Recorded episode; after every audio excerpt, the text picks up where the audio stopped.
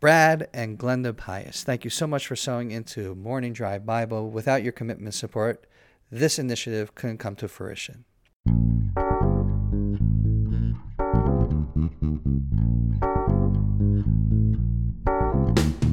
Good morning from the Galilee. My name is David Nekrutman, My name is Scott Kahn. and welcome to Morning Drive Bible.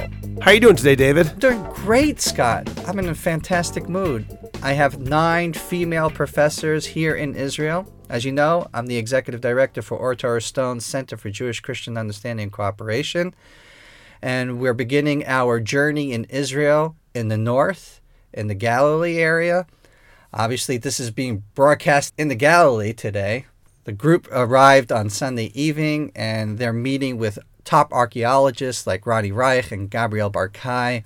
And we're just having this fun, exciting trip here in Israel. For many of them, this is their first time in Israel. Wow, it sounds terrific. Where in the Galilee are you going today? Actually, today we're going to Beit Sha'arim. We're going to learn about Rabbi Judah the Prince. You know who Rabbi Judah the Prince is, right? I do indeed. He was the author and editor of the Mishnah. Correct, Scott.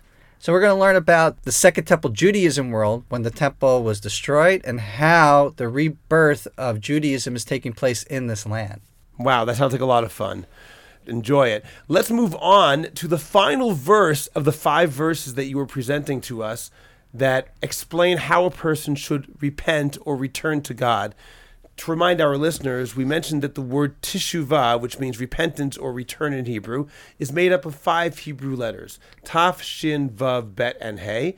And in our previous four episodes, you showed how each one of those letters represents also a verse, a verse that begins with that same letter, which indicates ways that a person should return to God. We've gone through the first four letters, and today we have our final letter of the word teshuvah, the letter Hey, and I think you're going to present us and offer a verse that tells us the fifth way of reaching out towards God in the process of return to Him. Well, if you open up the book of Micah, chapter 6, verse 8, it's translated He has told you, O man, what is good and what the eternal demands of you, but to do justice, to love loving kindness, and to walk discreetly with your God. It's a beautiful verse, but what does it have to do with repentance? Often, Scott, when we find our path and we return to God, people like to write books on how I achieve things. In fact, Scott, I am writing a book on how you can acquire humility like me for $9.99 on Amazon.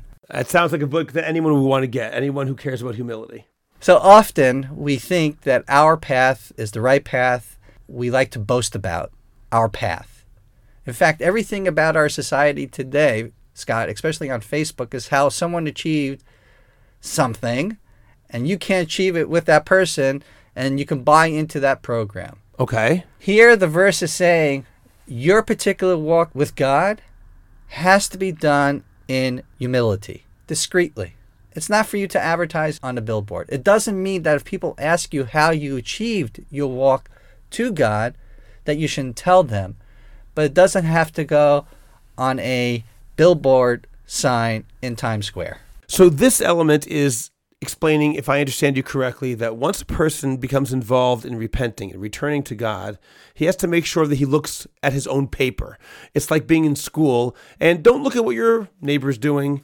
He shouldn't look at your paper. Be concerned with your own work. We already said you have to care about your neighbors, but not in the sense of being jealous of them or showing off to them or trying to demonstrate how you're better than them. I want my neighbors to join me in my walk with God, but not in the sense of trying to show off because I am the best at this particular method. Instead, I have to look at my own work and be concerned to do the best that I can and not try to demonstrate to anybody else that I am better than they are. Is that what you mean? Yes, artful piety means not to be noticed for what you're doing.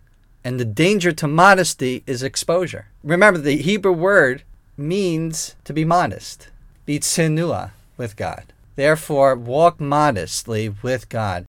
The two words in this verse, mishpat and chesed, justice and loving kindness, should be very familiar to our listeners, for this is the reason why God made a covenant with Abraham because he would give over these two concepts to the next generation. We are educators in these concepts of mishpat and chesed, justice and loving kindness. And we are here on this earth. The purpose of our being here is to move the kingdom of God a little further so people will know who He is. But don't be boastful on your way to Him. How does that work together, however, with love your neighbor as yourself? Doesn't that mean that I should let my neighbors know about my path? You can let your neighbors know about it, but you shouldn't flash it on a billboard sign in Times Square. That's my point. Don't be boastful with it. Suggest this is a way to do it. I've accomplished it this way, but it doesn't mean that's the other person's way. Everyone has their own path to God. You can illuminate your particular way, but it has to be done in a very modest way. My name is Scott Kahn. My name is David Krutman, and blessings from the Galilee.